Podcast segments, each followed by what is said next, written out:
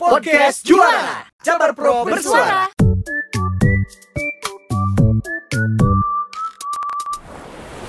Assalamualaikum warahmatullahi wabarakatuh wargi Jabar. Semoga sehat selalu di mana pun wargi Jabar berada ya. Dan jangan lupa untuk selalu menerapkan protokol kesehatan. Kembali lagi di podcast Juara Jabar Prof Bersuara. Tentunya kali ini saya Sizi hadir menemani tentunya dari wargi Jabar di episode Bisik Bincang Asik kali ini ya yang akan membahas mengenai ini nih yang sangat uh, membanggakan dari Provinsi Jabar tentunya ada One Pesantren One Product atau OPOP Go Internasional. Wow.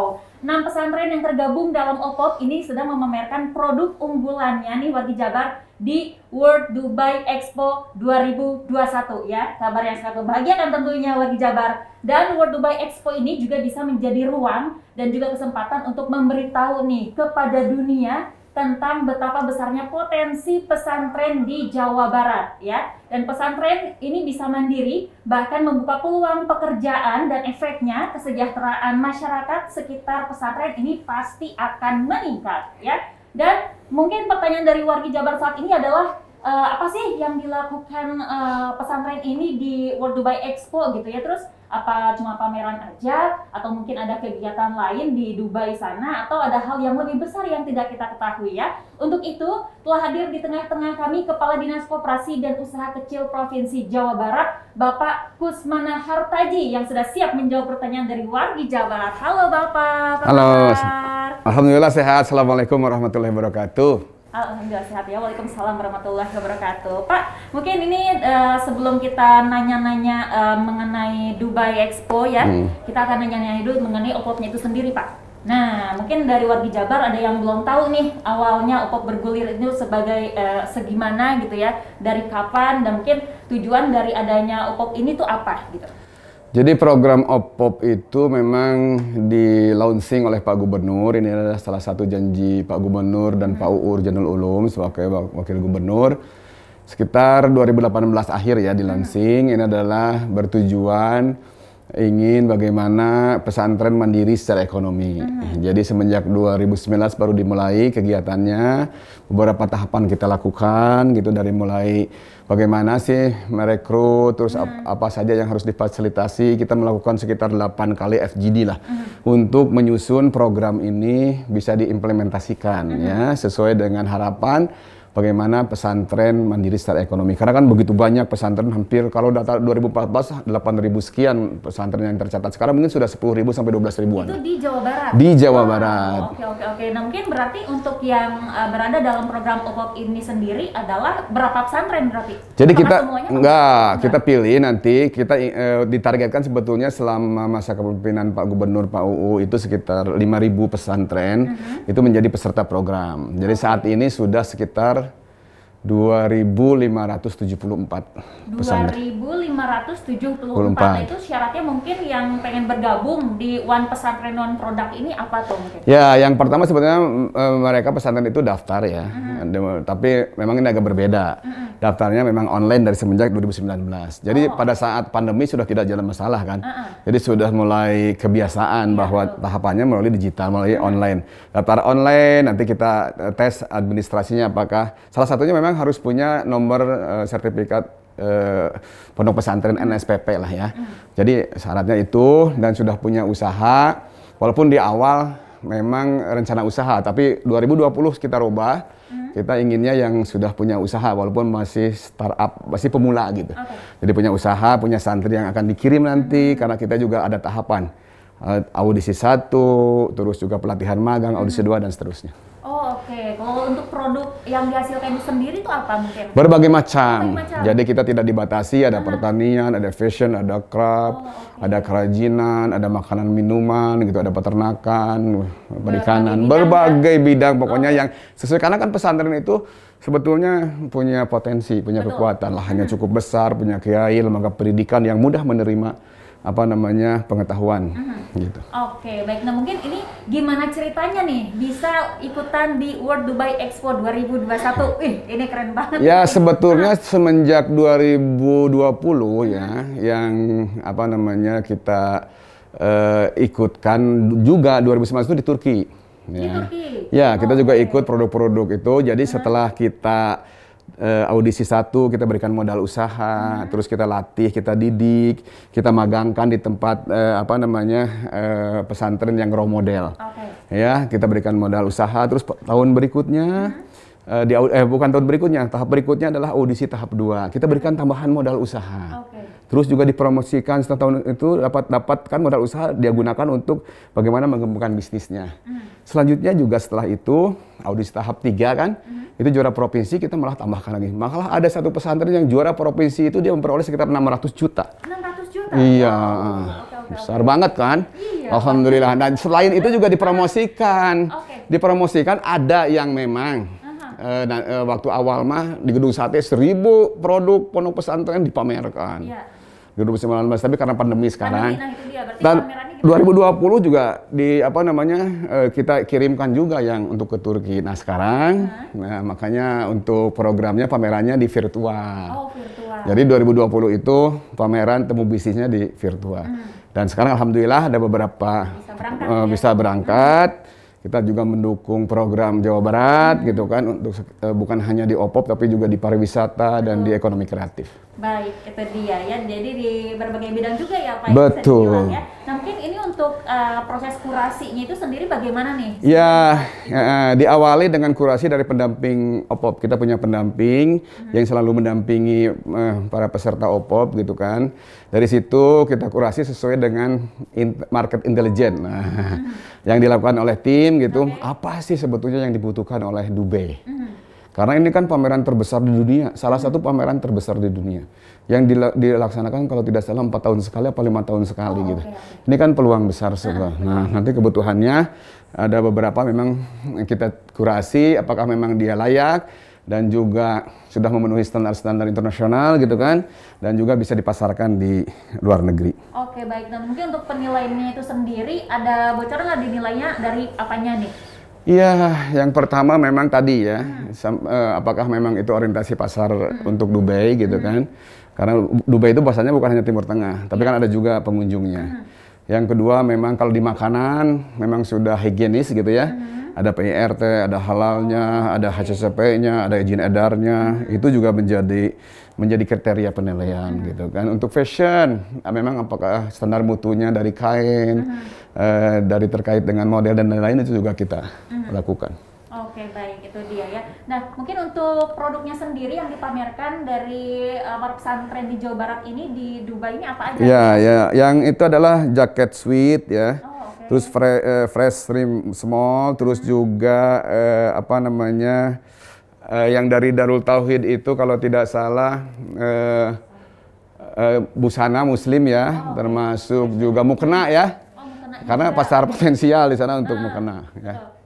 Oke, banyak juga ya produknya ya. Dan kenapa Iya. memilih produk tersebut? Apa karena tadi yang seperti Ya, itu, tadi kan ada ada eh, market intelligence dong, gitu kan tidak ya. asal. Tapi bisa juga nanti setelah karena memang pameran di sana bukan hanya pameran. Apa tuh? Kita juga ada temu bisnisnya. Oh. Kemarin juga dilaksanakan ya paparan dari eh, ketua rombongan di sana juga termasuk juga yang dari OPOP juga diberikan kesempatan untuk menyampaikan paparannya. Alhamdulillah kemarin juga sudah ada deal-deal gitu. Sudah ada deal-deal terkait dengan pesanan-pesanan yang harus disediakan. Jadi sebetulnya terbuka juga. Bukan hanya yang dipamerkan tapi juga produk-produk yang karena kita punya mengirimkan juga katalog. Katalog dari program OPOP. Oh, oke. Ya, ada 500, ada 1000 yang memang potensial juga untuk eh, memperoleh pesanan. Hmm, Oke, baik. Dan mungkin dari Dinas KUK sendiri nih Pak ya, eh, yang pasti ngasih bekal berupa cara promosi yang baik kepada pesantren nggak nih? Kayak gimana nih eh, ngasih? Iya, jadi pada saat di audisi, di pelatihan juga sebetulnya hal-hal tersebut juga sudah. Termasuk juga kita kan punya kerjasama juga eh, dengan apa se- sekolah ekspor Sofi, dengan Tokopedia, dengan Bukalapak, dengan Blibli kan. Sekarang tidak lagi pada saat sudah menjadi binaan kita, sebetulnya menjadi sasarannya di kegiatan lain juga gitu. Pada saat ada kegiatan-kegiatan eh, menembus ekspor, kita libatkan mereka-mereka. Oh. Sebetulnya maintenance-nya di situ gitu. Baik itu dia. Nah mungkin sebelum ke Dubai itu sendiri, kalau produk-produk dari Opop ini dipasarkan juga nggak sih di Jawa Barat mungkin di Indonesia lah gitu? Ya, jadi sebetulnya ada beberapa produk seperti pertanian ya. Hmm. Ya sebetulnya kan tahapannya di mana yang memang regional, hmm. mana juga yang uh, nasional gitu kan. Dan ini yang terpilih sebetulnya kan oh. tidak semua bisa terpilih. Hmm. Ya pasar-pasar potensialnya sebetulnya dalam negeri juga cukup banyak. Hmm. Hanya kita ingin juga uh, karena kan kebanyakan uh, uh, pesantren itu di pedesaan ya. Jadi uh, tinggal di desa, hmm. rezeki kota, ya. bisnis mendunia. Hmm. Dan khusus untuk pesantren mah mati masuk surga. Amin. Ini anak pesantren juga nih kayaknya nih ya. Baik, dari keikutsertaan uh, pesantren yang ada di uh, Dubai sana, ini mungkin yang pasti apa yang diharapkan oleh Pemda Provinsi Jawa Barat? Jadi keinginan kita sebetulnya kan ingin pemerataan juga ya, ekonomi hmm. akan tumbuh. Hmm. Di 27 kabupaten kota banyak pesantren, hmm. banyak juga kan bukan hanya ekonominya untuk pesantren sendiri, tapi oh. untuk masyarakat sekitar. Hmm. Ya tenaga kerja, terus pendapatan masyarakat juga menjadi meningkat hmm. gitu. Dan ini juga menjadi contoh. Hmm. Uh, walaupun memang tahapan-tahapan audisi kan dilakukan, ada yang memang juara pro, uh, kabupaten, ada juara provinsi, tidak ada juga yang juara, ada juga yang tidak juara gitu. Tapi mereka malah meningkat gitu. Dengan adanya motivasi, dengan adanya melihat beberapa produk yang bisa diunggulkan gitu kan. Tadi juga saya melihat di pameran di Hari Koperasi Bandung Barat, -huh. itu ada sekitar enam kopontren, pondok pesantren yang memang mengikut sertakan pamerannya. Oh, itu kan luar biasa. Padahal dia tidak juara kabupaten. Oh. Hanya dia tahap pertama saja, tapi ternyata dia ter, ter ini juga untuk ikut mempromosikan produk yang dia rintis lagi gitu. Okay. Dengan produk-produk yang lainnya. Baik, mungkin dengan kabar baik ini ya Oppo yang go internasional ini ini mungkin bisa jadi dorongan juga untuk pesantren betul, betul, lain betul, ya. Iya, Dan betul. contoh untuk pesantren yang di luar Jabar ya. mungkin ya Pak ya. ya. Baik, itu dia. Dan mungkin dari uh, Bapak sendiri nih ada nggak sih dorongan atau pesan-pesan nih kepada pesantren lain di Jawa Barat agar bisa go internasional juga gitu? Iya, jadi minimal memasarkan eh, berani memasarkan produknya. Betul, jadi tetap harus profesional ya. Uh -huh. Tingkatkan profesional itu ada tiga, tiga hal. Yang pertama knowledge gitu kan, uh-huh. terus tingkatkan pengetahuan, terus yang kedua skill. Uh-huh. Skillnya kemampuan untuk memproduksi eh, produk-produk eh, yang memang diinginkan pasar dan sudah memenuhi standar itu harus dilakukan, termasuk juga legalitasnya. Uh-huh. Yang ketiga adalah attitude. Saya yakinlah kalau sikap mah para pesantren kan sudah dididik eh, rohaniawannya gitu ya. Rohaninya sudah dididik gitu. Jadi Jabar juara lahir dan batinnya batinnya itu sudah betul-betul dilatih. Nah, ini men menjadi modal sebetulnya bagaimana eh, pesantren bisa bangkit, bisa ya. meningkat dan eh, saya berharap juga uh, tidak bosan dan juga terus tingkatkan profesionalisme. Karena di masa sekarang, di masa global, apalagi sudah harus transformasi digital. Mm. Ya, kalau offline-nya uh, agak kurang, kita kan bisa juga online. Jadi sekarang memang tingkatkan pengetahuan dari profesionalisme itu terus harus ditingkatkan. Dan bukan hanya program ini disentuh oleh Jawa Barat ternyata, ternyata banyak kunjungan, oh, banyak minta dari Kalimantan. Oh, okay dari beberapa daerah Jawa Tengah bahkan juga pengen mengadopsi. Gimana sih kok bisa begini? Uh, dinas koperasi bisa menangani pesantren? Padahal kan sebetulnya kita ingin menumbuhkan entrepreneur-entrepreneur hmm. di kalangan ini. Kan santri itu pada saat keluar hmm. dia belum tentu seluruhnya menjadi ustadz. Walaupun menjadi ustadz kan eh, apa namanya tenang eh, dakwahnya hmm. karena ekonominya sudah mapan. Oh, iya, betul, betul. Nah ini bekal-bekal seperti itu yang nah. ingin kita ciptakan. Gitu. Oke, eh tapi ada yang saya lupain nih uh, Pak, uh, ada pelatihan untuk online juga nggak sih biar mereka jual ya, ada. Jadi oh, ada. Di setiap kita juga ada bagaimana kan kita ingin juga ada uh, onboarding gitu ya. Hmm. Bagaimana sebetulnya dia masuk ke tadi kita juga ada sekolah kerjasama dengan uh, apa namanya marketplace besar, mm. Termasuk juga yang di Gojek, terus juga Grab itu juga ada pelatihan. Malah dalam hari ini sampai tanggal 2 ke, uh, ke depan tanggal 30 ada pelatihan juga dengan itu ya dengan uh, apa namanya Gojek, dengan Grab, dengan segala macam. Oh. Jadi Pak Gubernur itu kan terbuka, uh -huh. jadi kerjasama dengan pihak-pihak marketplace. Uh -huh. uh, Eh, dengan platform digital Betul. dilaksanakan. Makanya alhamdulillah uh, kita punya pimpinan yang memang uh, visinya hmm.